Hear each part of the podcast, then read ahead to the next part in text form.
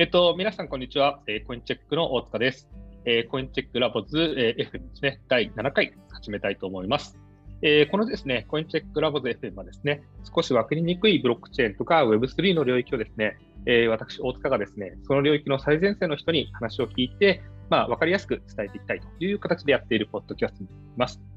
で今回はですね、あのテーマは DeFi とについてみんなで学んでいこうというところで、今回のゲストは、えー、まあ、この業界だとホーリーさんと呼ばれている、ホーリーさんこと、堀次大輔さんに来ていただきます。ホーリーさん、よろしくお願いします。よろしくお願いします。でますなんかもう、ホーリーさんとあれですね、3年前ぐらいにあれですイベントで出会ったって感じですよね。そうですね、1, 回だから本当に 2, 2, 2分ぐらい、ちょっと 話をさせていただいたぐらいの、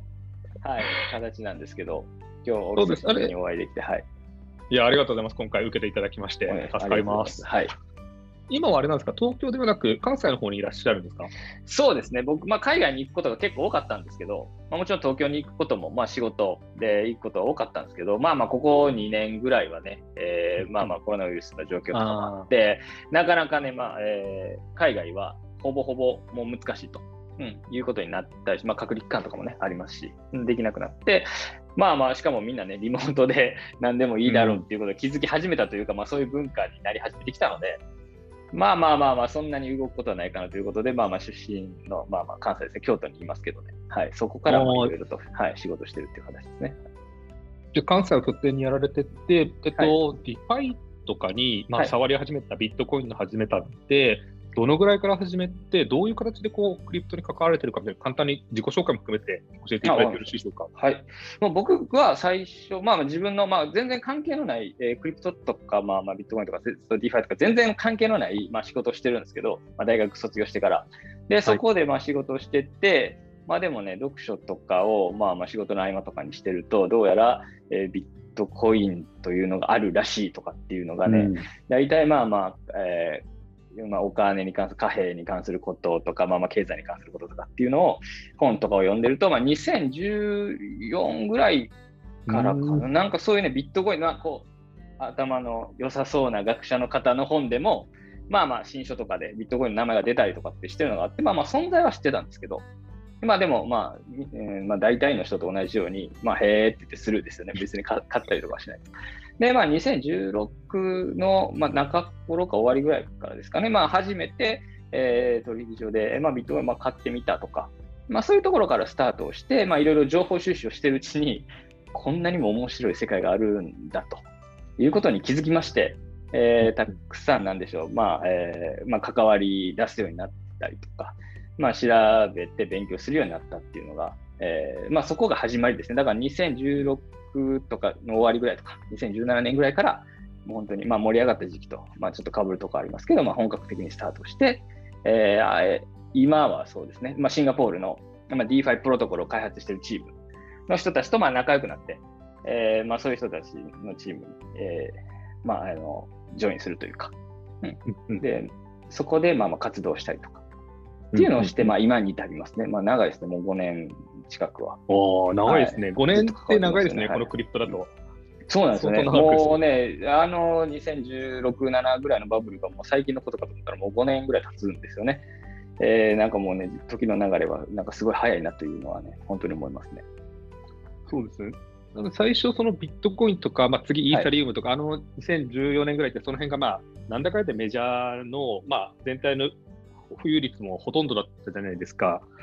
そこから今回のそのテーマの DeFi とかに、うん、まあ、触り始めたとか注目始めたのってどれぐらいなんですかね？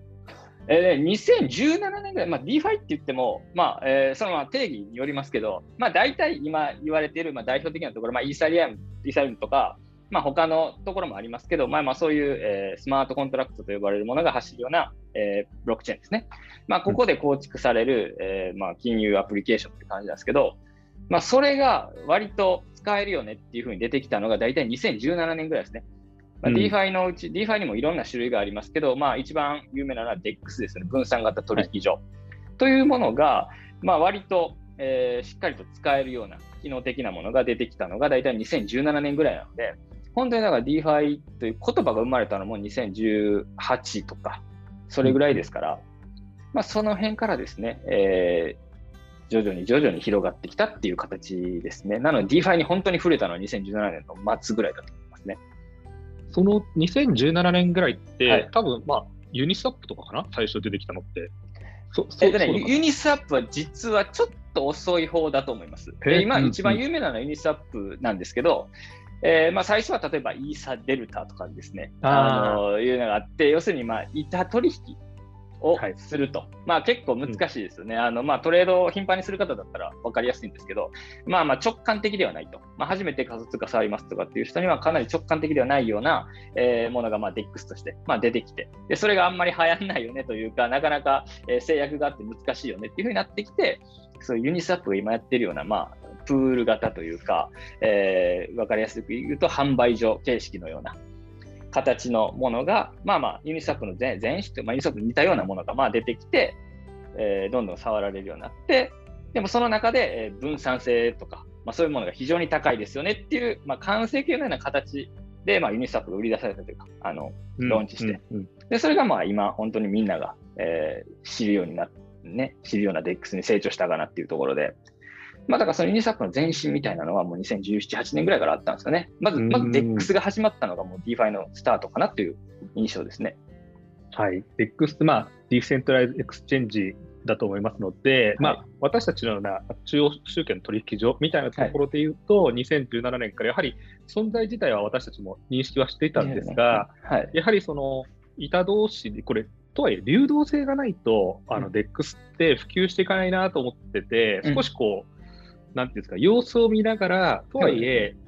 まあ、まだなのかなと思って見ていたところに、先ほどおっしゃられたのは、まあ、プールという仕組みが導入されたことによって、デックスっていうものはこう成り立っていったっていう形だと思うんですけど、このこれまたこれ、プールっていうのが難しいところを、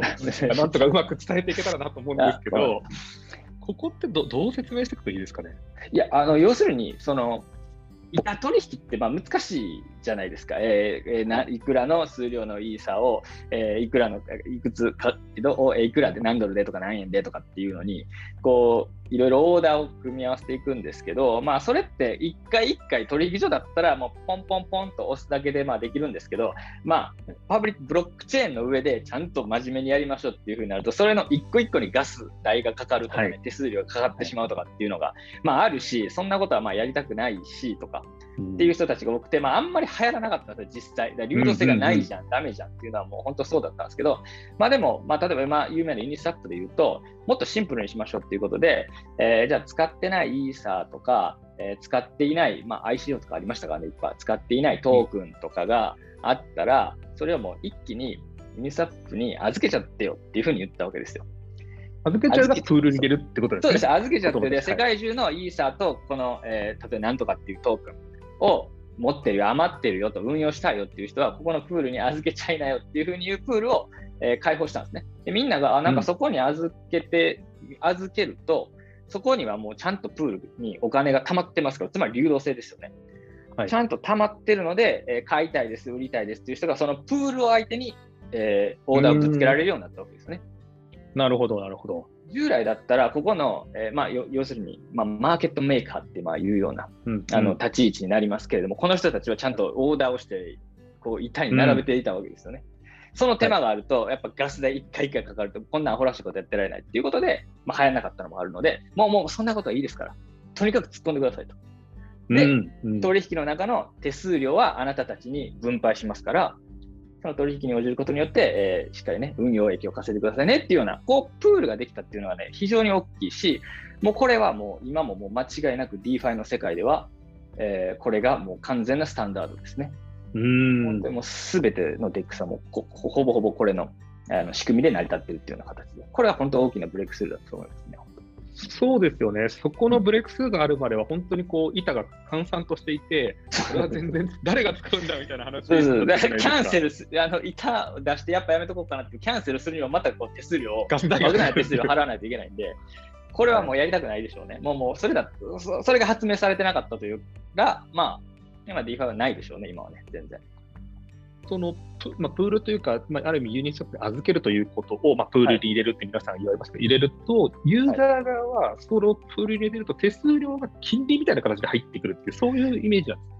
そうです、そうです、そうです。つまり、あのまあ、マーケットメイクをしてくれましたねということで、まあてえー、例えば1イーサと、えー、3000USDC を、えー、交換しますというユーザーがいたら、まあ、1イーサ受け取って 3000USDC を、まあ、ユーザーに渡してあげましょうっていうような、まあ、これがプールの挙動ですけど、まあ、そこから、えー、0.3%かなは、えー、取引高のうちの0.3%は手数料でいただきますよということで、えー、プールに入れた人にこれを均等に分配すると、うん、いうところがあるんですね。なるほど。まあまあまあ、はい。そういうのがまあまあ、それを目当てに、まあ、入れる人がまあたくさんいますよということですね。なるほど。それによって、じゃあ今まで換算としていたあ DEX に対して流動性ができたというところと、はい、はその一個一個毎回こうイーサリアムガス代払わなくても、はい、流動性が提供できるっていうことのブレイクスルーを、プールというものを作ったことで、ブレイクスルーしていったっていうところで、で、あの、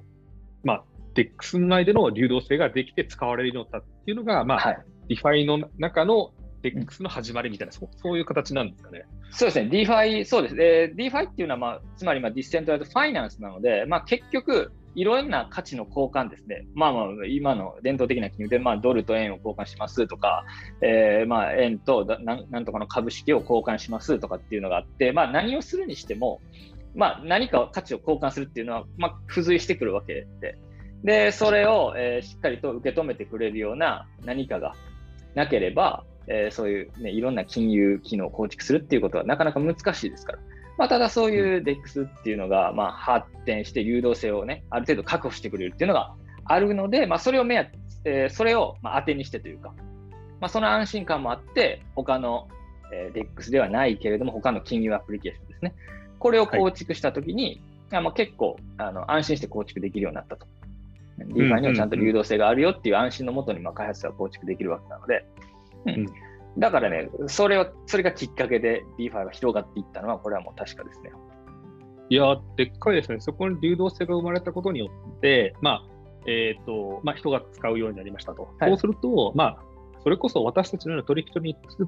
追加してないものであっても、ちゃんと流動性が出せるような形のエコシステムが作られ始めたっていうところの存在意義っていうのもありますもんね。そうです。だから、あの、えー、まあ、DeFi なので、まあ、普通の取引所に、で、えー、利用するっていうときは、まあ、KYC プロセスとか、だから住所はここです、うん、名前はここですとか、えー、っていうのを、まあ、個人情報の提供っていうのは、まあまあ、普通はね、絶対あるわけですけど、まあ、DeFi なので、まあ、これはデメリットでも語られることはありますけれど、まあまあ、インターネットさえ接続すれば、もう本当に勝手に今でイーサーとかね、えー、そういう仮想通貨さえ持ってれば、もう自由に、えー、そのツールに入れるとか、トークン交換するっていうことがまあできるわけなので、えー、そのプールを作るとかっていうのももう簡単ですし、こう詐欺的なトークンを発行するも自由だし、詐欺的なトークンがあるプールを、え作って、えー、それ英語でツイッターとかでユーザーに、えー、これはすごいよとかって言って買ってねとかっていう行為するのもまあまあ自由だしっていうまあまあまあまあいいとこも悪いところもありましたけど、うんまあ、そこはまあまあまあ大きい存在であったことは確かですね。うんまあ、バブルを作り出した理由でもあると思います。初期のインターネットっぽいですよね。なんていうかこう、まあ、みんなが試行錯誤しながら実験できながらでくみたいな感じありますよね。うん、だから危ないところもありますけど、まあ、利用性が高いところはある。そうですよね。そうですよね。で、リファイの中の一つの DEX というものがそういう形で立ち上がりながら、はい、そうするとみんながその、まあ、プールというところにユーザーからするとお金を預けるという形になると、はい、そのじゃあ、預けたときに得れる、なんですか、アップというか、まあ、金利みたいなものが、高いところをみんなもちろんあの欲しがるじゃないですか。もちろんそうです、そうです。そうすると、この DEX 間での戦いみたいのっていうのが起こっていったりするもんなんですかね？もちろん、もちろん、デックス間の戦いは起こります。えー、当然、そのプールがたくさんあればあるほど、当然、えー、流動性が高いというふうになるわけですよね。基本的には。はい、基本的にはそうなんですよね。はい、なので、えー、いろいろ、じゃあ DEX を作りますよっていう開発者がいて、まあ、ユニスワップっていうのがあって、まあ、他の DEX もまあまあたくさんありますと。まあ、で、そこでユーザーが、ユーザーからね、えー、デポジットしますっていうようなところで選んでもらわなかったら、あなんだこの DEX 不便じゃんと、結局、素晴らしいコードがあっても不便じゃんってなるので、まあ、これは競争があります。で、まあ、どういうふうに、今のところ成り立っ競争がどういうふうに起こってるかっていうと、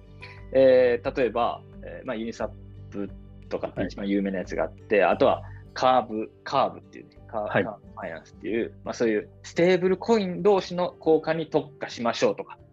うんうん、そういうプールを作って、ステーブルコイン同士の交換だったら、まあまあ、こちらの方が便利ですよね。うん、というのが出てきて、じゃあ、ステーブルコイン同士でやりたいなっていう人は、まあ、そっちを選ぶようになったとか。とか、もしくは、アグリゲーターっていうやつですね。で、 DEX でいろいろありますよねと。 DEX でいろいろあって、まあ、それぞれにユーザーとかプールがあるんだけど、えー、いいレートがあるのはどこですかというのをユーザーがいちいち全部見て、見るっていうのはかなり手間ですし、うん、そんな知らない DEX もあるし、だからそういう DEX のいろんなプールを、えー、 aggregate、つまり、えー、集約させて、えー、一番便利なところに通してあげますよっていうようなインターフェースを作る人もいるし、うんうんうん、という形で、まあまあ、使い分けがされていますね。なるほど。で、今は、今だと、えー、まあ、最近、まあ、出てきたやつで言うと、ここに、えー、あずうちのところの、えー、マーケットミーティングですね、プールに入れてくれたら、えー、うちのガバナンストークンを配布するようにするよとか、うん、まあ、そういうインセンティブを載せたりとか、うんうん、まあ、これ複雑になってきますけど、まあ、まあそういうインセンティブを、えー、見ながら、まあまあユーザーは、ユーザー獲得競争ですね、うん、えー、が行われているのはあります、確かに。今だとそのイーサリアムというチェーンの上に DEX ができて、はい、DEX でまさに流動性を、あ、じゃじゃあのプールを作ってみんなに入れてもらうと。で、その、そうなってくると、じゃあ、やはり預けた分に対してリターンが多いところをみんな選ぶので、まあ、そこのあの DEX での手数料以外に、じゃあ、ガバナンストークンっていう、DEX で発行するガバナンストークンも渡しますよってことを行われて、まあ、結局のところ、見た目上のこう、なんですかリターンが良くなる形にすることの 戦いが起きたのが、そうだからガバナンストークンがそういうなんていうんですかね、あの意味合いとしての導入がされたことによって、よりまた DEX がこう普及してたっていうのもありますよね、それでいうと。いやそうです流動性が、えー、高くなったっていうのはあると思います。まあ、DEX に限らず、まあ、レンディングプラットフォームとかもそうなんですけど、あの、はい、まあ、そういう、要するに、まあ、プール型っていうと、まあまあ一緒ですね。うん、まあ、ほとんど、まあ、プール型で成り立ってるので、DeFi は。で、ここで、うん、え、あ、じゃあ、ガバナンストークンっていうのがもらえるらしいよ。じゃあ、ガバナンストークンっていうのが結構今、高値がついているっていうことで、見た目のリターンとしてはかなり高く表示されてしまうということで、えー、お金がどんどんどんどん集まるようになったっていうのは、まあ、それはブーストとして、はい、うん、本当に機能しているのはあると思います。もう今、今日の時点で多分 DeFi、えー、グローバルに見て多分10兆円ぐらいかな。分のお金が、まあ、DeFi のプロトコルに、まあ、仮想通貨の形でイーサとか、ステーブルコインの形で、まあ、預けられているとか。要するに、まあ、プールの総額ですよね、世界中の、みたいなもんです、ね。はい。として大体10兆円ぐらいになったっていうのは、これはね、やっぱ大きく成長しましたね、ガバナンストークンとかっていうのが。あのそうですよね。はい。そうですよね。一定ガバナンストークンがある意味こう、ユーザーにとっては、まあ、リターンの価値という意味意味合いを持ちつつ、そうですね。で一方で、DEX 自体も、元はその、例えばユニスワップ取ると、ユニスワップっていう開発をメインで指導してきましたが、どういう機能を作るかというのも、徐々にそのガバナンストークを持っている人に、なんていうんですか、あ権限をい、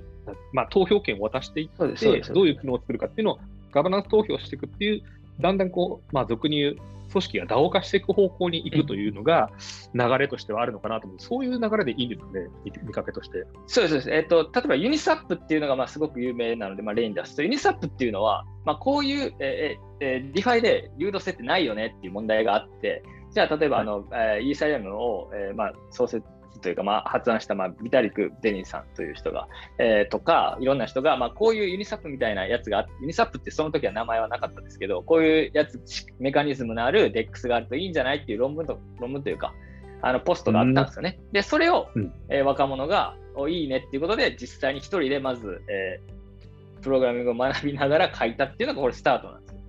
へー。で、それがあっ、で、でたまになんで、なんでしょう、まあ、いろんな、えーえー、賢い人が、えー、助けてくれましたとかって言って、今のあのユニサップが、えー、3、4年前かな、えー、デプロイされたわけですね。で、だから開発チームっていうのは本当、うん、最初1人だし、2、3人でやってるわけで、うん、まあ、この人たちがいなくなったら、もうあのユニサップというのはもう、えー、進歩しませんというね、今、バージョン3まであるわけですけど、まあ、バージョン1で終わってるわけですよ、その人たちがもういなくなってしまえば。まあ、ただ、今だと、えー、ガバナンストークでユニというのをまあ発行しました。で、ユニスワップというプロトコルがたくさん使われるほど、そのユニトークンの価値というのは高まるので、えー、それに対する利害関係者っていうのが大幅に増えていったわけですね。まあ、VC も入ってますし。うんうんうんとなると、えーその人たちはもちろんさ初期の開発メンバー中心人物なんですけど、まあ、彼ら以外にも、えーイニシアチブえーイニシアチブを持って、えーそのプロトコルを発展させましょうっていうインセンティブが他にもたくさん生まれたっていうのは、そうです、そうです。だからそれを DAO として、 Uniswap DAO として、 Uniswap の開発の方向性を議論して決めていきましょうっていうふうな存在に今はもう変わってきましたから、だからそのプロトコルをユニ Uniswap の UNI っていうガバナンストークン保有者全体でプロトコルの行く末を決めていくようにしましょうとうんいうことがね、えーいう変化があったのは、えー大きいですし、まあ、ガバナンストークンを発行した意味ですね、そこが。うんいや、これって、いや、普通に考えてすごいことですよね。なんかこう、なんだろう、それであれだけの規模の大きさにちゃんとなってるっていうところが、結構それがトークンが本当にインセンティブで働いている、本当に具体的な事例なんじゃないかなと思っていまして。そうなんですよ。えーっとね、で、実際これが、あの本当の直接的なメリットになるところって結構あって、そのやっぱ今まで2、3人でやってました。で、えーはいじゃあ開発費用どうしますかとかって、開発費用どうしますかっていうと、まあまあ、えー例えばじゃあ、そのユニスワッププロトコルの、えーところから、まあ、チャリンチャリンと開発者に、えー一部ね、えーその収益を配布するようにしましょうとかっていうこともまあまあできますけど、まあ、それそういうことをやってしまうと、えー例えば、えー悪意のある政府とか、そういう人たちに目をつけられてしまった場合、捕まっちゃいますよね。そこのプロトコルが独占的に利益を得てるのが彼らだけだから。捕まってしまうわけで、その人が例えば A という国に住んでいたら A, A という、えー政府に、えー例えば不当かもしれないし、まあ、正当かもしれませんけど、まあまあ責められると。で、ここで、まあ、ガバナンストークンっていうのもあって、もうダ DAO としてですね、ガバえーユニトークン保有者としてプロトコルを、えーしっかり発展させていきましょうっていうふうになった場合、ユニトークンを持っている人っていうのは一個、一カ国だけじゃないわけですよね。はい本当に世界中のどこでも、えー DeFi なので国境がないですから、まあどこにでもいるわけです。で、じゃあそこのユニスワッププロトコル、じゃあ例えば収益が出ました。そこの収益をじゃあどう分配しますかってなったときは、これは世界中のユニトークン保有者で平等に、はえー話し合って平等に利益を分配するわけですから、するっていうふうになるなりますよね、普通は。まあそうなると、独占的にえー利益を得ている人というのが、まあまあいなくなるというのは、うん。これは大きい話ではあると思います。だからユニサそう開発者だけでなんとかなるような存在ではもうなくなってしまったというのは。はあ、まさに分散性が進んでるって感じですね。そうです。この分散のためには、えー非常に、まあ、トークンを発行するっていうのは、まあ、あの一部の人からは嫌われるんですけど、そんなの金儲けだっていうふうに、まあまあ、確かにまあうん。そういう側面もあるんですけど、実際の分散性っていうところでは、あの機能はしてはいるわけです。まあ、実際、その開発者の方たちが何かがあって、うんうんうん。まあ、亡くなったとか、いなくなったとか、えーあったとしても、その UNI トークン保有者で相談して、じゃあこ、こういうふうに開発していこうって言ったら、えーバージョン4を出そうっていうふうにできるわけですよ。で、それは Uniswap はい。ガバナンスの中で正当に議論されて、えーそこから、えーその正当性を継承したユニスタップ V4 のスマートコントラクトっていうのをデプロイできるわけなんで、これは、うんえー持続性という観点からもそうだし、まあ、単一障害点というか、その狙われるようなポイントを、えー拡散させるっていう面でも、まあ、実は必要であったりするやそうですね、まあ、それこそビットコインの一番いいところも単一障害点がなく、まあ、常にこう、まあ、分散しているので、もう、まあ、実質的に止めることが不可能だっていう考えだと思いますけども、まあ、それのある意味こう、お同じ仕組みあの、単一障害点がないという意味では、非常に同じ仕組みがガバナンストークンに入ることで実現できるっていうことなんですね、それで。開発者としての、まあ、単一障害点というか、まあまあ、もちろん今のユニスタップの V1 も V2 も V3 っていういろいろなコントラスマートコントラクトがあって、まあ、動いてるわけですけど、まあ、V1 自体はもうほとんどバージョン1のスマ Uniswap はもうほとんど捨てられてるんですけど、でも全うん。然まあまあ使えるのは使えるんですね。えー動かすことはできるわけで、誰も止められないような、そ誰かがストップするような権利はもう捨てているので、なので、まあ、実際のところ、別にあの UNI トークン保有者の方が全員いなくなりましたってなったとしても、まあ、 Uniswap は使えるわけですよ。これは止められない。はい。うん。たただ、まあはい。はい進歩していくと、まあ、いろんなニーズが変わってきたりとか、課題もあるので、それを改善させて、えーバージョン4、バージョン5っていうふうにやっぱアップデートしていかないといけないんですよね。それはうんうんやはり、あの開発者、ふほんの少数の開発者ではなく、利害関係者をたくさん、えー作るっていうことは、まあ、非常に DeFi プロトコルとしては大切なんだろうなと思いますね。そうですね。いや、まさに、まあ、ちょっと時間もあれなので、この辺で一回まとめようかなと思いますが、はい、まあ、まだまだ全然聞きたいことがあるなと思いつつ、はい、まあ、まさにイーサリウムというチェーン上で、まあ、DEX というものがもともとはできたものただ、DEX では流動性がないところに、まあ、流動性プールというものが導入されたことによって、皆さんが、まあ、使って流動性ができるような形まで来たというのがありますと。でそこにガバナンストークンが入ったことによって、ガバナンストークンが、まあ、リターンを、ユーザーにとってのリターンも上げることになりますし、ガバナンストークンがあることで分散性がより進んでいって、対立承諾権がないという状況まで来ているというところまで来てる感じですよね。ちょっとここから先ほどのアグリゲーションとかの話だったんですけど、はい、ちょっと第8回のところは、ちょっとさらにコンポーザビリティというか、まあ、基本的にユニサップとかオープンソースでできているので、そこからよりこう、開発者が、まあ、そのコードを使って開発できる話であったりとか、あとは、まあ、今、イーサリウムの話をしましたが、だんだんこれがマルチチェーン化しているところも海で取れるなと思ったりしますので、そのあたりのところをちょっと次の回でお話しできたらなと思いますので、はい、ちょっと話は尽きないんですが、第7回はちょっとこの辺で やめて、また第8回でちょっとお話しられればと思いますので、ちょっと堀さん、また一旦ありがとうございましたということで、はい、今日はありがとうございました。はい、どうもありがとうございました。